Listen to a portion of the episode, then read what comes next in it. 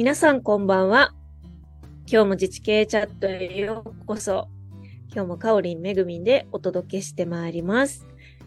えー本日のゲストは、私はあの都市系プロフェッショナルスクール同期で、同じ千葉ということもあって、あの、親しみを覚えますが、南房総から白井さんに来ていただきました。ありがとうございます。お願いします。お願いします。あ私、あれだよ、白井さんと多分初対話だと思います。ちょっと緊。張してますが、お願いよろしくお願いします。じゃあ、あの、白井さん、ちょっとはい。軽く自己紹介からよろしくお願いします。はい。えー白井健と申します。よろしくお願いします。えっと、千葉県の南房総市というところに住んでおりまして、で、今はですね、あの、合同会社クジラの森という会社をこの3月に、うんえーまして、で、アウトドアとか自然体験、えーそういったものを、あの、事業として、えーやっております。えーもともと南房総市の出身ですので、えー南房総のこの自然の魅力とか、あの、そういうものを伝えたいというふうに思いまして、えー今、こういった会社を設立して事業に取り組んでおります。えー趣味は釣りです。どうぞよろしくお願いします。もうなんか、全部アウトドアだね、全部アウトドはい、オールアウトドアで、はい、やっております。ア。え、そのクジラの森を立ち上げる前はどうしてたの？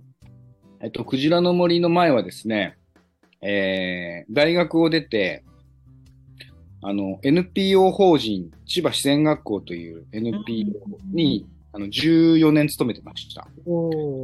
で、その前職もやっぱりその自然体験とか、うんうん。アウトドアっていうものを、こう、事業にしている団体なんですけども、あの、指定管理者として、えー自然の家という公共施設を運営してまして、まあ、そこに長く勤めてたので、うんうん。わかりやすく言うと、あの、えー皆さん、あの、小学校とか中学校で林間学校とか、こう、あの、宿泊学習とか、うんまあこういったものをされた記憶が多分皆さんあると思うんですけども、まあ、その受け皿として整備された公共施設がまあ全国に結構あってですね、うんまあ、その指定管理者として、えーまあ、民間の、こう、職員なんですけども、まあ、長くそこで勤めてたとうんいうそうなんです。はい。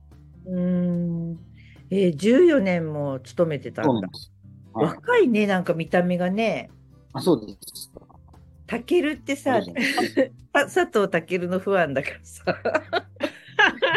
タケルはイケメンが多いのかなとかって思ってしまったけど。どういうコメントをしたいかわかんないですけど。はい、あり ありがとうございます。はい、これあれです。音声ですよね。音声です、音声です。音声です。えー、本当に画像でお届けできないのが本当に。そうか。指定管理者でじゃあずっといたんだね。そうですね。あの、指定管理者、もう僕が入った時には、うんその指定管理者の運用が始まってたので、一施設職員としてこう配属されて、うんはい、運営に、えーのスタッフとしてずっとやってたという感じです。はい。えーな、なんでや辞めちゃったの ?14 年勤めて。そうですね。なんか、うんそうですね。いくつかまあ理由があるんですけど、なんかこう、チャレンジ、やっぱりサラリーマンよりなんかこう、チャレンジ、自分でリスクを負って、まあその代わりこう、リターンも自分で得られるような、なんかそういう感覚でこの先なんかこう、生きていきたいな、みたいなのがちょっと、まあ2、3年ずっと持っててですね。で、まあうんコロナで、ああのーまあそんなこともあって、そうあ、そはいはいの気持ちがやっぱちょっとずつこう大きくなって、まあ去年、それを決意して、こう、やり始めたっていう感じです。はい。えー、そうか。なんか、プロスクールとかにはい。来てからさ、指定管理者でいるっていうの結構ジレンマだよね。そう、そうですね。なんかこれでいいのか、みたいな、なんか、ねそうですね。ただね、僕がいたところは結構特殊で、そのうん指定、指定管理料っていうのが、え。うん。あの、0円でやってた施設だったんですよ。だから比較的その、なんか自由度が高くて、おあの多分他の指定管理者でやってる自然の家とかよりは、うん自由にやらせてもらったのかなとは。その代わりもやっぱりし、そのなんか資金面とか結構、まあ、大変だったりしましたけど、うん。うん。いろいろなんか、そう、自由度は高くて、あの、楽しくやらせてもらってたので、はい。。え、南房総がそういうアウトドアやっぱすごいのかね。私も全然あの地理感が分かってないからあれなんだけど。そうですね。まあ、千葉の中でやっぱ自然度が高いし、まあ、もともとその海水浴とか、あの、うんそういうもので産業としては、こう、成り立ってきた地域なので、うんなんかそういう磁場はあるのかなと思いますね。はい。う海と、あの、里山みたいなのが結構近接してるので、ああ、そうなんだ。はい。なんか自然が本当ある感じだよね、イメージとしたらね。そうですね。本当千葉の本当南のこう先端というか先っぽの方なんで、うん海も、あの、綺麗ですし、えはーえ、そのクジラの森っていうのは何してんの？クジラの森はですね、今、あの、主に都心部とか、うん。あの、そうですね、都心部の方、都心部の親子、主に親子を対象とした、うん。それこそアウトドア体験、例えばこう、海で、うん。えー生き物探して遊ぶだとか、うん。えーちょっとトレッキングをしてみるだとか、キャンプ体験をしてみるみたいなのを自分たち、自分、まあ、あの、会社といっても僕と奥さん、奥さんももともとそういう仕事しててですね、うんで、まあ、夫婦経営でやってるんですよ。うん。奥さんと一緒にそういう企画を立てて、で、お客さんを募集して、ん。それを実際に実施して参加費をいただいてっていうのが、まあ、一つ事業の柱なんですけども、うん。あの、もう一つは、あのこう、ちょっとニッチな産業なんですけども、えっ、と、例えば、えー、なんでしょうね。企業さんとか、うん。あの、大学生とか、ん。学生さんが、こう、研修とか、うん。それこそ教育旅行とかいいんですけども、あの、うん。どっかに学校で出かけた時に、うん。まあ、そこでじゃあアウトドア体験したいですと。100人、200人がアウトドア体験したいですっていう時の、なんかお手伝いとかやっぱ必要になるんですよね、インストラクターみたいな。うんうんうんそうすると、あの、結構人数が必要なんで、うん。あの声がかかってちょっとサポートしてくれないかとか、うん。そういうのでこう、お行ったりとか、まあそういう、ちょっとまあ請負型というか、受託、うん事業みたいなのがもう一つのこう、あの、事業の柱で、うんその主催型と受託請負型みたいなのの、まあ二つで、今年度は事業をこうちょっとや、や、やれたという感じですね。はい。うんすごいね、100人、200人とかってくるんだ。そうなんです。すごいね、数が来るんで、おー、すごいな。へえでまたね、あの、学校行事ってほら、好きで来るわけじゃないんで、うん、だりぃみたいな、なんでここで来てんのみたいな感じの学生も、そうだね。確かに。そこをうまくね、こう、楽しく、うんえー自然の魅力を伝えるみたいなことを、はい。うんそうなんだ。すごい。なんか異色な人が来たね。そうでいやいそういう人、やな 何をきっかけにプロスクール行ったのかに興味深いですよね。うん、そうだね。うんそうですね。あの、僕、南房総市の出身なんで、もともとこの仕事に就いたのは、やっぱりこう、まあ、自然が好きで、この地域の、なんかこの自然の魅力を伝えたいなって思って、で、大学出て、まあ、今、そのさっきの NPO に入ったんですけども、うんやっぱ指定管理者制度に、すごい限界を感じてたというか、うんなんだろう。うーん、なんかどう、この先どうやってったらいいんだろうみたいなのを、ちょっとやっぱ漠然と思ってたりとか、うんなんか意外に地域に対して何か還元できてるものが実感してなかったんですよね、その当時は。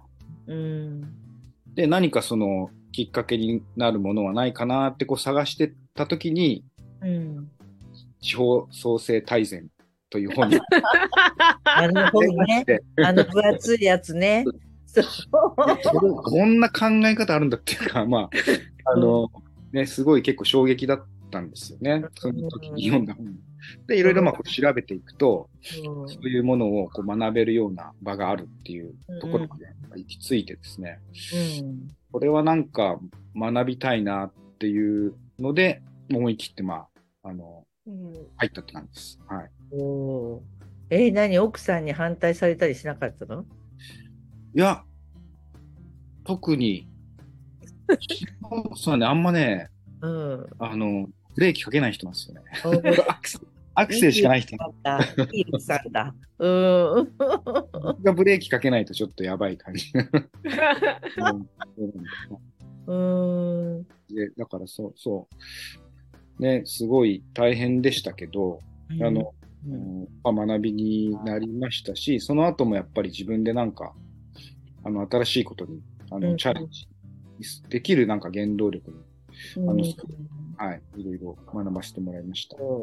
すごいよな、なんかそうやそうやってうんなんか、まあ、指定管理とかって、まあ言ったらさ、市市から受託してるところから来る人はなかなかあんまりいないよね。そういうああじゃあそうん、すごい大変だったんじゃないかなっていう感じがするけど。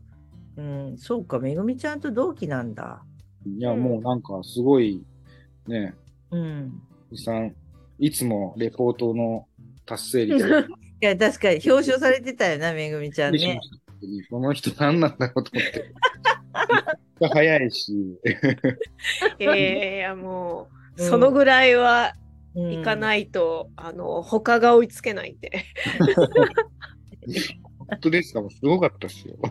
あいーやいや、あまあでもさ、異常、い異常だよね。ちょっと引いてみるとさ、そこまでさ、なんかちゃんと仕事してる人集めてさ、あれだけスパルタでやるスクールってあんまりないから、うんそういう意味じゃ、なんか考える余裕ももう与えられずに、とにかくなんか半年ぐらい走った感じが。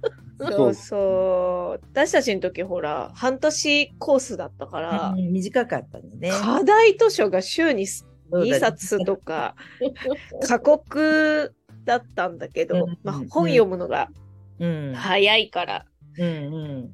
っていうだけの理由です。なるほど。それはでもね、本当うん本読むの僕全然習慣なかったんで、うんうん。結構辛かったですね、朝。ね。はい、辛い。そ眠りながら本読んでみたいな。本当そうでしたね。う。そうだよな。そう。確かに。なんかあの読み方をちょっと学べるというか、うん。あのじっくり読む本も、私結構じっくり読む方なのよ。どっちかって。だったんだけど、そうじゃない方、読み方もある。るんだっていう感じで、とにかそうく。なんですよ。もうすっ飛ばしておりますから、斜めに。うん、本当にね。まあなんかいろいろ、そう、スクールはスクールですごいなんか勉強になるし、いい経験になるよな、すごいね。そ結構千葉の人も多い日だったじゃない、はい永井くんとか、はい小川くんとかね。そうか、あの辺が近いんだ。そうそう、はい同じ木で、はいはいはい。みんな仲いいうん、ね、千葉チーム。そう。結構みんないろいろやってるな、あの木もね。うん、うちの木すごいですよね、みんな。うん。こ濃いです、とっても。まあでも、どの木も結構濃いんだよね。な。そう、並べてみるとさ、そうそうそう。確かにね。並べてみるとそこそこやっぱ濃くって、で、やっぱり出てからうん、経ってうんみると、一層濃さが際立ってきてるっていうか。そうそうそう。いや、なんか企業塾とか熱海とかもやって、やっぱ数年経ってからですよ。急にうん目がギュイーンって出るのって。えーね。うん。そうだから、あったかく見守ってほしいですよね、先生たちにも。いや、見守ってるつもりなんじゃないの？圧、圧でしかないけど。うん人たちは。いやいや、でもまあ自治経営に入ってくれる人はさ、みんな、そうは言ってもやっぱり出ている、うん活動してる人ばっかりだから、そうですね。そうそういう意味では楽しいよな、すごいな。うん。だそういう意味では白井さんとか結構異色？そのなんかあんま自然体験の授業とかの人は少ないじゃないですか。はい。その本当に自然のコンテンツ使ってとか。なんかそんだけね、うん。就職も最初からそこみたいな世界って珍しいって、うん。なんかうんどういうこう今までそのね、幼少期からあ就職するまでの価値観形成みたいなのが起こったのかに興味がありますけどね。ちょっと、うん。ですよ。あの、 Voicy のうん。株式会社に触発されて、おー聞いてるんだ。聞いてんのね。いや、あれ、あれでしょノ木下私見つけたんだよ、白井さんのノ すげえ。ト。今日ね、今日夕方ちょっと見たら、ああ、書いてるじゃんと思って、なんか、すごいなんか、す釣り、釣りがすごいんだよね。なんかね、そうですね。俺は食べれる魚しか釣らねえみたいな。あるああ、読んでいただいてありがとうございます。いやいやそこにね、ちょっとその、なんか、僕今まであんまり過去振り返るの得意じゃなかったんで、うんそういう文字化とかしなかったんですけど、まあちょっとこれを機に、うん。就職するまでみたいなこともちょっとね、書いてみたり、ちょっとかいつまんで説明すると、あのーまあやっぱりさっき言ったような、なんかね、ちっちゃい頃僕、釣りがすごい好きだったんですよ。うん。で、小学校の時とかは、あの、コロコロコミックだっけななんかそういう漫画に、そのルアー、ルアーってこの、あの、うん。魚に似せたうんうん。プラスチックのやつで、うん。それに、それを魚だと思ってこう食いつくみたいな道具があるんですけど、それがすごい流行って、うんうん。とにかく釣りをブラックバスっていう魚を。釣ったんですよね。うん。それがなんか友達と行くのがも楽しくて、うん。自転車でずっとその、この辺の野山を駆け回って、うん。で、もう小学校6年生の時とかは、家からうん片道6時間ぐらいかけて、うん。有名なそのブラックバスの釣り場があるんで、友達と一緒に自転車で、すげえ。朝6時に出て、で、昼の12時ぐらいに着いて、うん。1時間だけ釣りして、また6時間かけて帰ってくるみたいな。いやそんなわかんないことやってたんですけど、でもなんかそれがすごい、やっぱり、こう、記憶に残ってて、なんかそこの途中で、なんか友達が、の自転車がパンクして、なんか、近くの自転車に駆け込んで直してもらったりとか、はいはい。へえ。坂がもうすごいきついんだけども、それをなんか、足をつかないで誰が、こう、最後まで生きるのかとか、やったりとか、まあなんかそういうのがすごい記憶に残ってて、ええな、小学校、小学校の時？こう小小だって6ぐらいですね。はい、Google マップとかななかったわけ？ないです そうあ サバイバル。いやいや、よく6時間も漕いでちゃんと到達できたね。うん。そうですよね、うん今考えれば。地地図を調べていったわけ？そうです。なんかあの、なんだ、なんかこう分厚いのあるじゃないですか。あの、はいはいはい、あるある。車とかに乗ってるよううな、んうん。うん。一枚一枚番号が振ってあって、なんかそうう、んうん。あれを見ながらみんなで、そう、なんか行きましたね。かっこいいわ。むっちゃ不安ちゃう？でも。なんか間違えたら全然到達しないんじゃないかとか。はい。だから、まあそんななんかちょっとこう冒険的なのがすごい楽しくて、そういうのが僕の原体験にあって、で、大学はなんか、僕ずっと野球やってたんで、うん。あの体、で、両親教師なんですよ。うん。だからまあ、なんとなく体育教員かな、みたいな感じで入ったんですけども、なんかいざ就職しようと思ったら、あの、やっぱりその自然みたいなのが、うんキーワードに入ってきて、うん。まあ体育の教員免許で取ったんですけども、就活も一応して、その自然みたいなキーワード、なんか旅行会社とか、うん。か有機野菜の販売会社とか、ダイビングのなんか機材の販売会社とか、まあいろいろこう、就活もやってたんですけども、うん。なんかね、そその面接とか行くと、その会社内で、僕は自然体験みたいな部門を立ち上げたいんですとか、うん。そういうのをやりたいんですみたいなのを、うん。なんかこう、面接の時に言ってたんですよね、自分で。言ってしまってたんだそうそう。そう。なんか全然関係ない、なんか、うん先物取引の、取引の金融会社とかの時も、最後面接で、僕自然体験のことこの会社でやりたいんですよ。今思うのは、そんなこと言ってたんですよ。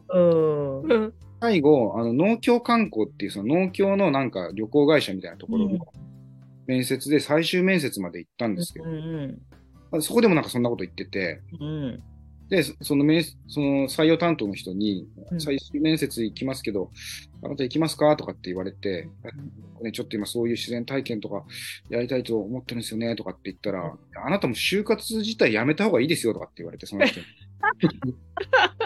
間違ってるよと。来るとこ違うよって。はいそうなんですよ。来るとこ違うんだなと思って。でもそこできっぱり就活もやめて、そういうものが仕事として成立しているところってどこなんだろうって思って、うん企業とかじゃなくて、うん純粋にそうそういうのを探していったら、うん。今、あ前職であったその NPO 法人、うん。自然学校っていう、まあ、自然学校っていう、その、なんて言うんでしょう、団体というか、うん。実は全国に結構たくさんあってですね、そう。で、そこを今度は、あの、ちゃんとしっかり調べるようになって、うん。で、大学ももう体育教師も辞めて、就活も辞めて、じゃあそっち、で、今の、そう、仕事に、こう、こう振り切ってったっていう感じですね。はい。えーえ、大学は何？東京とかどどっか違うところ？大学は、あれですよ、インバですよ、それこそ。おお、順大、順大だ。うん。順天堂っていうその体育、スポーツ関係の。大学うんあ最近ほら、スクール生多いから、順大体育。あ、そうなの？あ、えー坂口さんとか、坂口さんもそうなんだ。そう、靴掛さんとか。おー、そうなんだ。そうそうそう。順大体育、あだいぶ年上ですけどね、きっうんと。うんうん白井さんからは。うーん。すごい。いですね。えだからまあそんなのがあって、体育もーやってたんですけど、そう、今の仕事になって、まあそこからはでも楽しかったですね、なんか仕事は、僕は。うん若い頃は。なんか、うん、飽きずに結構、うんうんそこまでできちゃってたっていう感じうだん。充実感はあったし、うんうんでもやっぱりなんか、この経験を重ねていくうちに、なんか自分でもう少しコントロールできるようなうんことがやりたいなと思ったし、なんかやっぱできるなとも思っなんかそういう感覚もあったし、うん。やっぱスクールで教わったこととかも、もっと活かせるんじゃないかな、みたいなのも思って、はい。で、今年、はい、うん。頑張ってやってごいよな、でもな、なんかすごい。しかも夫婦ででしょ？そうそうそう。勇気いるもんな。いるよな。確かに。何ですかうん。うん、まあそうですね。だよな。うん。一大決心だよな。本当に。でもなんかやっぱり、プロスクールに来たりするぐらいだから違和感あったんだろうね。前の職場には。うん多分ずっといることに対して。そうかもしれないです。はい。うんなんかチャレンジはしたいなとは、多分思ってたんでしょうね。うん。うん。いやー面白い。すげえな、でもな。でも小林さんもあれですよね。あの、今の会社っていうのは、うんご自分で作られたんですか、あ、そうそうそう。2017年うんあでももうフリーランスになったのが2007年とかだから、うんうんあ長いんですね。長いです。もう会社員合わない説です。会社員の時も毎年移動規模出して、うんしか、も10年しか勤めてないのに多分5社勤めてるんで。うん、えーそうか。結構ポンポンポンポン変わって。あ、そうそう、もうなんか秋っぽいし、うん。上司がアホだともう本当にすぐ社長までチクるみたいな。で、あ、私は組織に向かないなって。もうそんな人が組織マネジメントやってるからね、今あ、そう。お客さんのね。いやー、なんかそうですね。不思議なもんで。人のことはわかるって。な。そう。いや、でもなんかやりたいこと、私も独立した時に白井さんじゃないけど、もうそんなにやりたいことがあるんだったら、うん独立した方がいいよって先輩に言われて、うんやっぱ会社の中だとどう考えても限界があるじゃないですか。確かに。そう。で、自分が、やられないもんね。そうそうそう。で、自分のやりたいことと会社が私に期待することがずれるんですよ。うんなので、いや、もう自分でやるしかないなと思って、貯金0円で独立しちゃったんで。すげえ。それもすごいよな、本当に。そう。当時渋谷に住んでたんで、家賃が大変でした。どう見ても私から見たら2人は無鉄砲にしか見えない。いや、これで、だから30代だからできたなって当時を振り返ると思います。なるほどね。い今はさすがにできない、怖くて。うんうんうん。そうなんかでも、やっぱちょっと賞賛があったんですか？貯金ゼロで。それとももう感情的に、いや、これもうやめた方がいいみたいな。いや、賞賛は、あ賞賛っていうか、例えば自分がやりたいことをやりながら足りない分はうん何してだって稼げばいいって思ああ、ったんですよ。なるほどね。別にマックでバイトだってできるわ、私。っていううんうん、で、いざダメだったら、もう一回就職してもまあ取ってもらえるでしょうっていう賞賛はあったんで、うん、死にゃしないっていうだけです。なるほど。でも、ま、マジでみんな本当に貯金0円かって思うじゃないですか。本当に0円だったんで。それはすごいな。うんだ親激怒ですよね。絶対金貸さないからなっつって言われて。やめたことより貯金0円に激怒っていうか。あ、そうそうそうそうそう。だって親銀行員でさ、そうよな。きょ兄弟公務員だから。貯金もしてなかったのみたいな。あ、そうそうそうそう、貯金してないなんて信じられないっていう家なんでね。うん。ああ、だからね、育ちも関係なく無鉄砲に。だだってし 白井さんだって教員の家に育ってるからね。うん。そうですね。うん。まあ、うちは、うちはまあ、あの、優しい家なんで。最後まで、最後まですねをかじり尽くそうかなっていう。本当に。まあ、ほら、あの、僕実家、ここ実家なんで、うんへが同じ敷地内にうちの親と、うんうちの、あの、おばあさんと、うん。僕が3世帯住んでるってか、すまあだから、子。供4世帯、典型的ななんか田舎の、なんつうのかな、あの、そう、家みたいな感じなんですよ。へえ。なんかあった時に子供も、もう預けちゃうし、うんうんなんか僕ね、それ、結構、うん、なんかコンプレックスだったりしたんですよ。あの、その、なんだろう、いつでも親に頼れるみたいな。なんと。自分の、そう就職も、うんあの実家に帰ってきたんで、ずっと実家にいたし、うんうん。あの、一人暮らしはだからその大学の時しかしてないんですけど、うんうんなんかそういう、じあんま自立できてない自分みたいなの、なんか結構コンプレックスだったりもしたんですけど、はいはいはい。今もう全然、うんもううん骨までかじり尽くしてる。まあまあ逆に言うと、ほら、恵まれてるし、なんかそこにコンプレックス感じてもしょうがないう親が別に嫌がってないんだったらもう、うん。ありがとうございますっていう感じで、うん。あの、頼るときはた頼ったり、まあ、うん。まあ、親孝行だしね。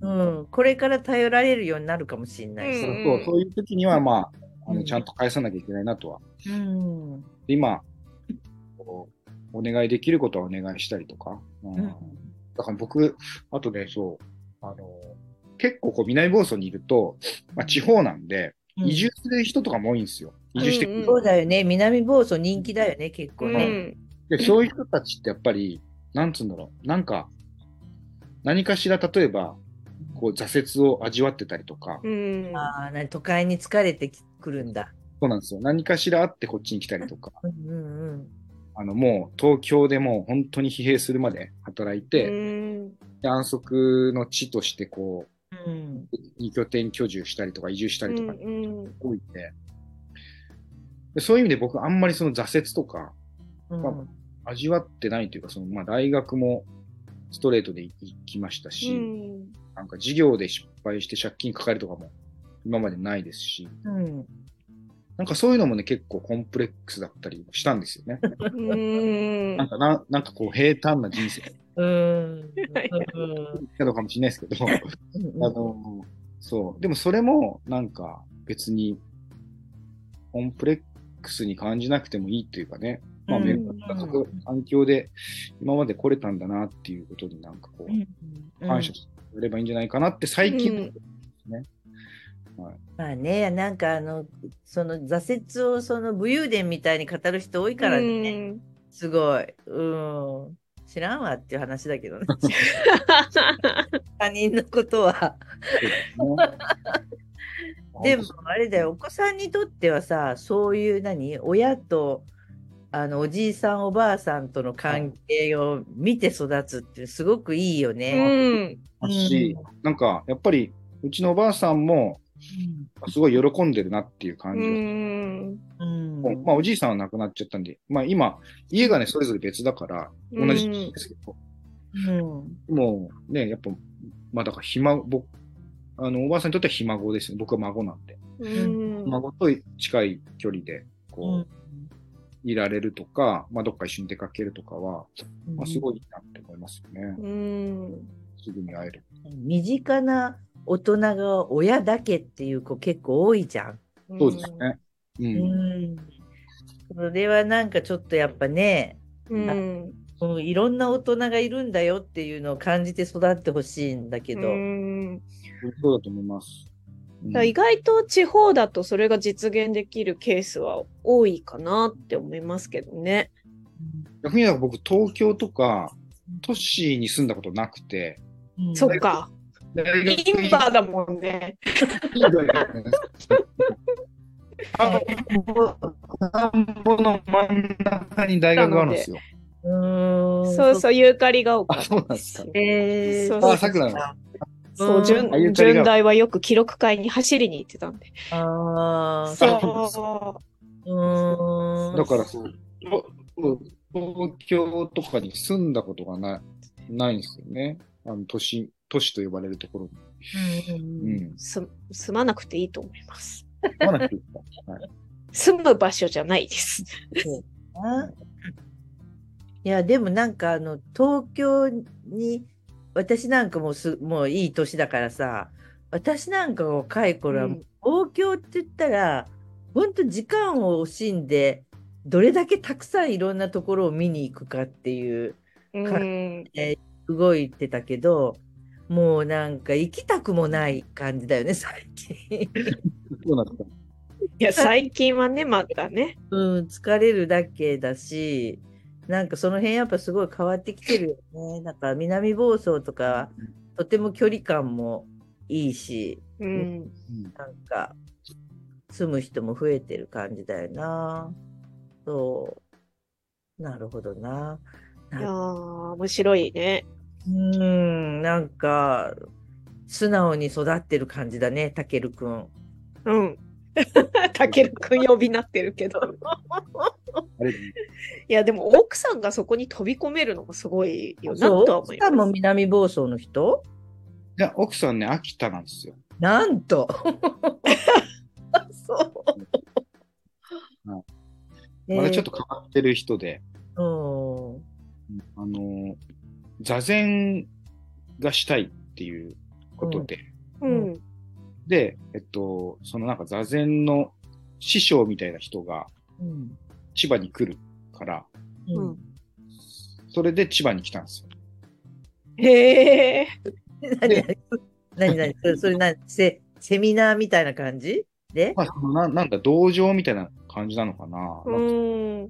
接心って言って、とにかくはいはい座って、座るね。うんうん。で、自分と向き合うみたいな、うんうん。っていう考えがないのかな。ちょっと禅のことは僕もちょっとわかんないですけども、うんまあ、とにかくこう、身を、なんて言うんだろう、こう、無にするというか、うん。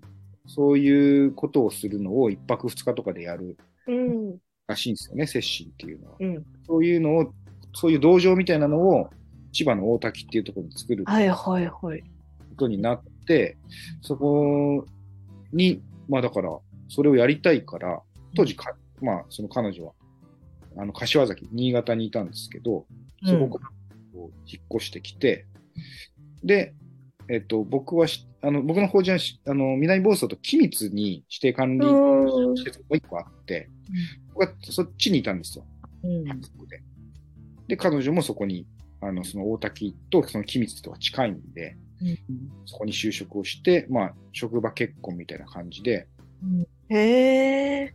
すまあ、そごい。の柏崎の時も、あの、柏崎に夢の森公園って、あの、えっとね、東電がそこあるじゃないですか。うんはいそれで作った公園みたいなのがあって、それがこう、あの、脳的な暮らしとか、あの、公園の中でできる体験とかをやってたんで、まあ、要は、同じような仕事をやっぱずっと、キャリアとしては積んできた人だったので、あの、まあ、結婚した後も、彼女は個人ガイドみたいなのをこう、うん。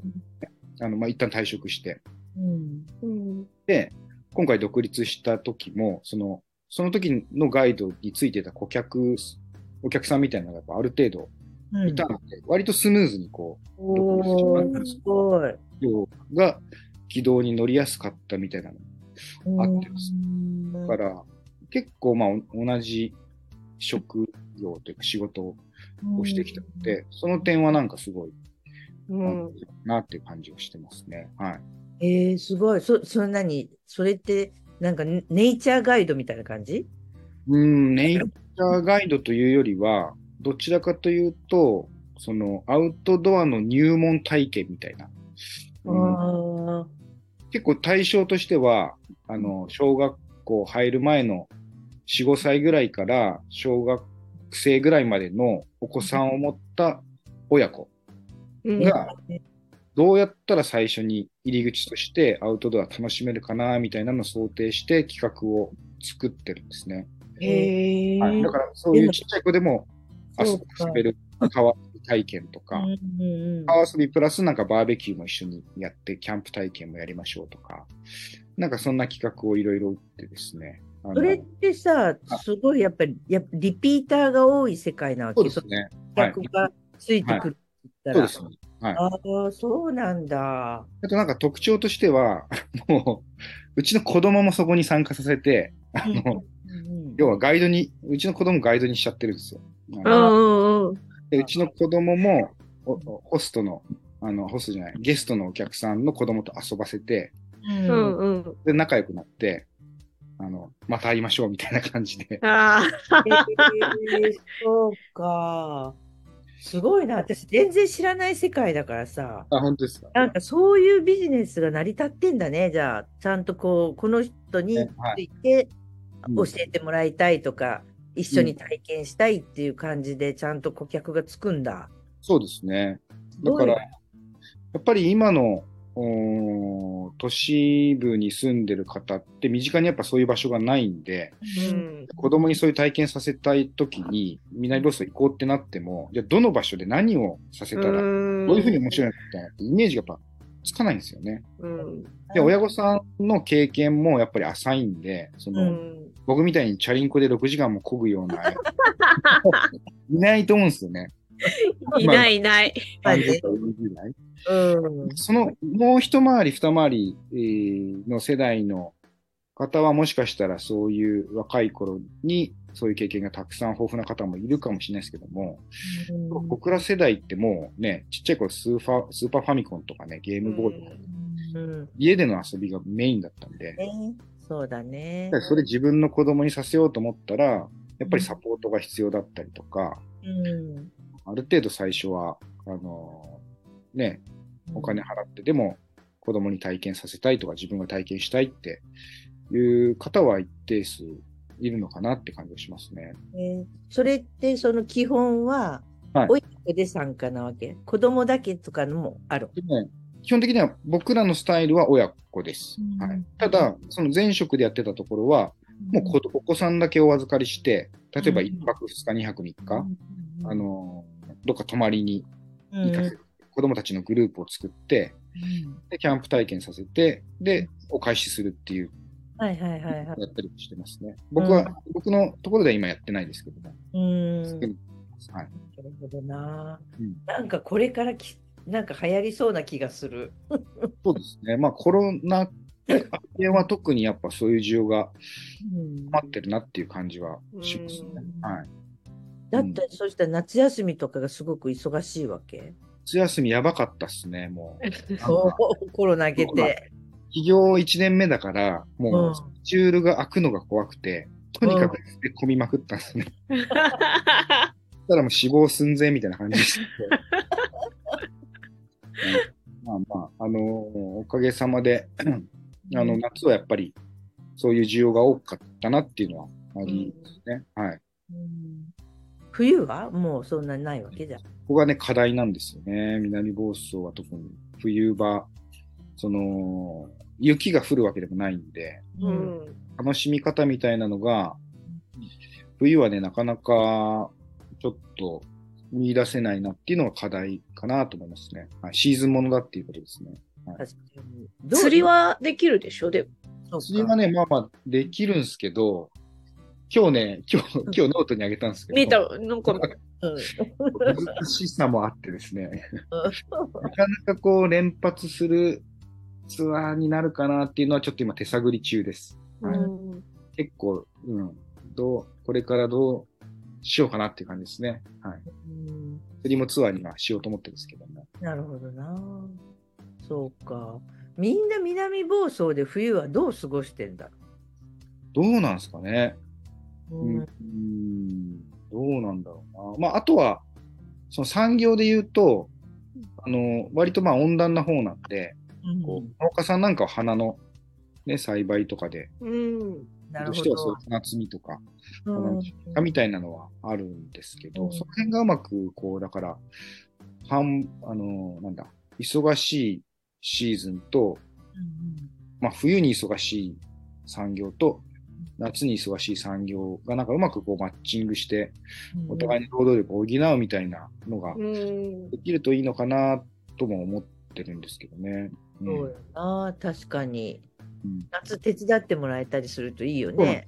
そうそう。だからうん夏逆に暇な方にうまくその入ってもらって、うん授業の手伝いをしてもらうとか、うんまあ、僕なんかはもう何でも今やる、やる姿勢でやってるんで、これ、まあ、木下さん、 Voicy とかだと何でも続けるみたいなことを、あんまりうん。いい声で言えないですけど、例えばまあ、結構 DIY とか得意なんで、その大、大工業みたいなことをやったりとか、あの、今木の伐採とか、そううん。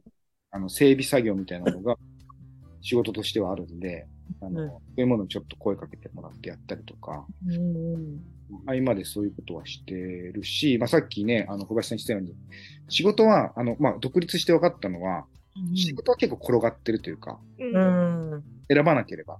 うん。だから、まあ最悪、そう、いろいろ知り合いに声かければ、うんまあ、何かしらはあるんだろうなっていうのはなんか実感として分かったんで、うん結構パッとある仕事の中で自分がこう柱にしていきたいものとか、うんうん。大事にしていきたいものが何なのかっていうのはやっぱ今後やりながらちょっと考えていきたいなと思います。はいそうか。なんかそういえば、あれだよ、南房総で、はい竹内さんが初めてやった断熱ワークショップ、はい多分南房総だったよね。そうですね。ええ、そう。あったかい、あったかいところで、とりあえず最初やったんだっつって。赤尾さん？うんうん。赤尾さんもその時に来てたら、うんあの、なんかおっしゃってましたね。はい。うんうん、そうそうそう。私、あの、一緒に隣鉄ガーデンやってた若い男の子も南房総の、それに参加して。あ、そうなんそう。なんか、あの辺はだからさ、あ のメンバーが内山さんとかいるから、あ、そうですね。内山さんうん、なんか断熱とかもっと進んでもいいかもしれないな。うんうん、すごい。オフグリッドできるかもしれないね。あったかいから。うん。そうか、すごいな。面白い。なんか楽しそうだよね。楽しそすごい。いや、もうそれ、それしか、それが取り柄なんで、遊びの延長を仕事にしたっていう感じ。いで。やー、最高じゃないですか。そうだよね、本当うに。ん。うん。なんか仕事しながら自分の暮らしが豊かな感じって、うん、そうですね。うん。すごい。羨ましいっちゃ羨ましいな。すごい。うん。え、子供さんは何年生ですか？今ですね、小、上の子が女の子で小2で、下の子が、まあ、今年6歳になる年で、男の子なんですけど、はい。こんなにちっちゃいのにガイドやってんだ。そうです。まあ、ガイドっていうか、もう、本当遊んでっていう感じですね。うん。一緒にね。かわいい。でうん、あの、ほら、初めてね、海に来るとか、初めて川に来る子供ってどう遊んだらいいのかわかんないところを、うんうちの子がいきなり行って、なんか飛び込んだりとか、なんか、そういうふうにやると、あ、や、やっていいんだっていうか、あの、そういうふうに遊んでいいんだって言って、その、うん他の子が続いていくみたいな。なるほ。ど。で、結構いい、あの、役割をやっうんてくれてます。はいすごいな。う。うんんそうか。かわいいね。これからだね。そしたら。うん。うん宮城さん、あれですか？あの、最後は教育委員会にいらっしゃったんですか？そうそう。最後の6年はね。そう給食よ。給食やってたのあよ。、給食なんですね。うん。そう。だから辞めた後もちょっと給食関連のうんお手伝いとかができないかなってやってんだけどうん、最近ややってんのオーガニックうん。のお給食をオーガニックにしていくために、まあだいぶステップ踏まないとたくさん作れないからね。うんだから南房総って聞いた時に私真っ先にオーガニックやなと思って、うんうんうん オーガニック野菜いっぱいできそうだよねっていう感じだよな南房総。ね、そう南房総は、あのー給食は、米飯給食、米にこだわって、はいはいはい。で、結構ね、教まあ、南房総の教育委員会さんも、あのーなんつうのかな。この、まあ、南房総学っていうコンセプトでうん学校運営とかされてて、そう素晴らしい。で、はい。で、その中には、やっぱりその給食のこともそうですし、あと、まあ、自然体験うんっていうことを、やっぱり学校教育の中にうん。組み込んでいく。で、そのことで、その地域にに対する理解とか、なんか誇りみたいなのを深めていこうっていう、うんまあそういうことを方針として打ち出してくれてるんで、うん。僕らも、僕らっていうのはその自然体験とかアウトドアを仕事にしてる人たちにとっては、すごく今学校といろいろやりやすい環境にあったりするんですよね。ああ、いいね、すごい。うん。で、そう、ちょっとコロナ禍で一個あったのは、あのコロナであの修学旅行とかが結構潰れちゃったじゃないですか。うん。出かけられないとか、うんその、いろんなとこ行けない。うん。ある中学校の先生が、修学旅行潰れちゃ、潰れちゃって、で、本当はまあ遠くに行く予定だったんだけども、あの、マザー牧場っていう、うん。うん。商業施設があるんですけども、その、まあ、そこに、あの、行き先変更になるみたいな方針が学校で出たんですけど、いや、マザー牧場は家族でいつでも行けるじゃん。うん。うん。そんな、そんなとこに行くんだったら、もっと地元のことを、あの遠くに行けないんだったら地元のことを知れるようなプログラムとか、そういう内容にできないでしょうかって、まあ当時僕その、さっきの自然の家にいたんですけども、うんそこに相談があって、その先生から。うん。うん。うん。いやだったら、その、南房総の自然の魅力を、その3日間感じられるようなプログラムをうん。やりましょうよということで、その時に、そこの学校さんと一緒に3日間、その、シーカヤックとか、スタンドアップパドルってこう、サーフで漕ぐようなあとまあその、僕がいた自然の家で開あの開発したプログラムで、コーステアリングってこう、岩の上から海に飛び込んだりとか、泳いだりとか、そういうアクティビティがあるんですけども、なんかそういうのを組み合わせて3日間、子供たちにその自然の楽しさとか、うん。素晴らしさを伝える3日間にしましょうよって言って、で、その修学旅行の代替プログラムを僕らで考えて、うん。実践したっていうのがあったんですよね。でそんなことしてたら、結構その観光地だったんですけど、うん。その観光協会とか、そのうん。観光関連に携わる、まあ、宿泊事業者の方とかもそのことに賛同してくれて、うんうん、なんていうんでしょうね。その今まで観光って外の人をこう受け入れてたけども、実は地元の子供たちに僕ら何もできてなかったよねっていうことになんか気づいて、う。うんん。で、すごくまあ応援してくださって、その方たちも。で、その学校にやっぱりその3日間やったことで、まあいろんな、この関連の方がやっぱりもっと地元の子たちの教育について考えるようにうんなってうんあったんですよね。でいいよな、本当に。そうまあ、でも子供からしたらさ、遊びまくった 3, 3日間じゃん。そうです。それがいいよね、なんか。うんうん修学旅行とかってあっちこっちこう連れ回されるのと違ってすごい。うん。そうなんですよね。で、そこからね、結構、その、動きが大きくて、そこの学校さんは、まあ、その修学旅行行ってんじゃなくて、やっぱりその学校の中に地域のことを知るとか、うん、素自晴らしい然の魅力をこう感じるみたいなのをもっと授業の中に入れていきましょうっていうどんどんその入れてくださったんですよ。で、それも、修学旅行って3年生ですけど、うんうん。3年生だけじゃなくて、もっと全学年にうん。プログラムを入れていきましょうっていうことで、うんまあ、そこからかなりそういう動きがうんこう進んでいって、この学校については、まあ、いろんなプログラムをそこで組み込んでくれて、あの僕もそこにすごい関わったんですけども、うんまあ、今でもあのその学校さんとはいろんなことを連携してやらせてもらってますね。すごいね。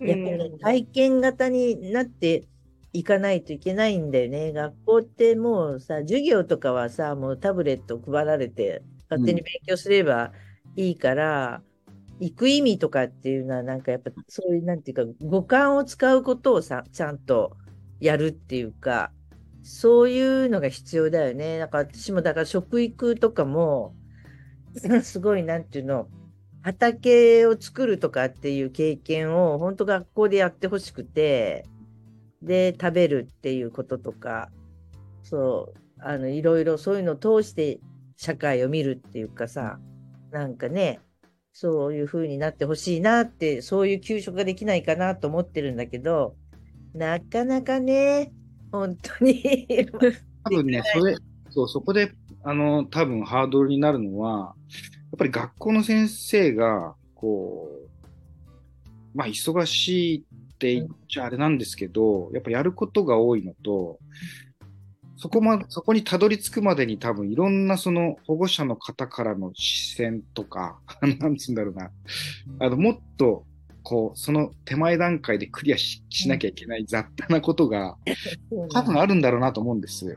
で、それは、その、僕らみたいな持ちかける方が、割とその辺をなんかこう、勘案して、どうしたら学校の先生楽になるかなみたいなのを含めて、うん。こういう提案をしたり、学校に入っていくのが結構重要だなっていうのは、なんか学校の先生と接してて、あの、うん思います。はい。なんかね、任せるのが下手だよね、よ。学校の先生ってはい。なんか自分の責任ですごい背負っちゃうから、そう思いますね。うん。もうなんか算数とか国語とか自分で教えなくてもいいのにと思うんだけど、そういう言い方したらカチッとくる先生。そうだけど。ね、外に出して任せていけばいいのになってうん思うんですけど、多分自分の中でこう、やっぱり囲ってる安心感っていうか、そういうのがあるんじゃないかなって思いますね。手放せないんだと思うんだよね、すごい。だから給食なんかでもね、だからその食育って言って、その家庭科の先生と一緒に教えたりとか、社会の先生と教えたりとかってすると、こう 1, 1時間っていうか45分か忘れたけど、その枠をちゃんとこう、食育の時間っていうふうにこう、まあ認めてもらえるというか、そういうふうになるんだけど、で、それがさ、コロナで授業時数が少なくなったりとかして、あの、最低限やらないといけない授業時間を取るっていう時にさ、一番後回しにやっぱされるわけ。うんその、食育とかさ、図工とかさ、音楽とかそういうのがね。うんで、すごい、なんていうの、やっぱり、それストレスらしいんよ。やっぱり教えてる、その、学校栄養教諭っていうのは。でもさ、給食時間まるまる自分たちの時間だよね、彼女たちは。うんだから、うまいことやれば、別にそう競わ、そこで競わずに、やればいいじゃんとかって言って、なんか、だいぶなんか、だから、そのコロナだったし、喋れないから、動画教材すごい作ったりとか、なんか、そういうふうにだいぶ中身をだから変えるようにはしたんだけど、その時も本当思ったよね。だからもう市内で一番上手に教える先生の動画見せときゃいいのに。うんねえ、みんな教えたがるっていうか、自分が教えたがるっていうか、うんうん、そうしないと仕事ト量を減らさないともう先生になり手がいないから今、ちょっと本気でやってくれたらいいのにね、と思うけどね。うーん。そうか、すごい。いいね。でも、あっという間に1時間経ってますね。すごい盛り上がりましたね。あ結構喋るな、とかって。嬉しいです。熱い思いが。いや、でもすごいね、学校とちゃんと連携して、うん。ちょっとまたちょ進捗を確認しないといけないわ。うん定期、定点観う。うん、本当、なんかちょっと行きたいよな。雪降らないんだよね、全然。今ね、そうですね。降らないですね。はうん、うん。そうか。じゃあ冬、冬の間に行ったらいい感じだな。そうですね。ありました。またじゃあ白井さんに相談する。えー白井さん、あの実経営でさ、そはいそれこそどんなことしたい？ちょっと最後に、そこだけ。そうですね。どんなこと？僕と一緒にこういうことしませんか？ってなんか呼びかけたいことがあったりとかしたらちょっと聞かせてもらっとけば。そうですね。でも今、最後に話した、なんか、教育のところは、僕すごい今、うんうん。地域の教育っていうのは、あのー考えてるところですし、あのさっきの話も実はちょっと続きがあって、あの、その、まあ、特にアウトドアなんかをやってるんで、さっきの事例、自然体験が、その地域愛着、うん。地域を好きになるっていうことに対して、どれぐらい影響があるのかみたいなことを、今、大学の先生に、あの、うんうん入ってもらって、効果測定みたいなのをしたりしてるんですよ。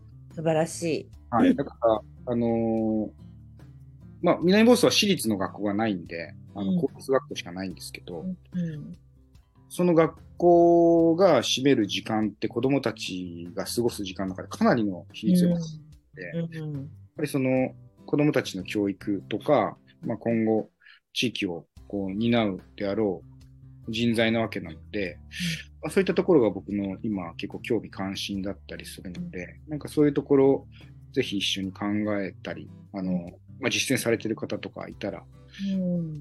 あの、お話聞けたらいいなと思ってます。はい。そうな。白井さんもさ、だからそれでこうなんか得られたものがあったら、自治経営のみんなにフィードバックしてくれると、ね多分、あの、はい教育委員会と組んでやりたい人結構いると思うんだよね。いろんな分野で。うん。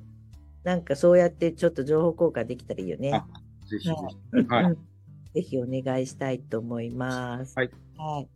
ありがとうございました。ありがとうございますお時間にわたって、そう。うんあ、忘れてた私、酔っ払ってたから。何？冒頭にさ、この白井さんは新年第一発目だったんよ。あ、そうなんですか。明けましてそうなんよ。そうなんよ、実は。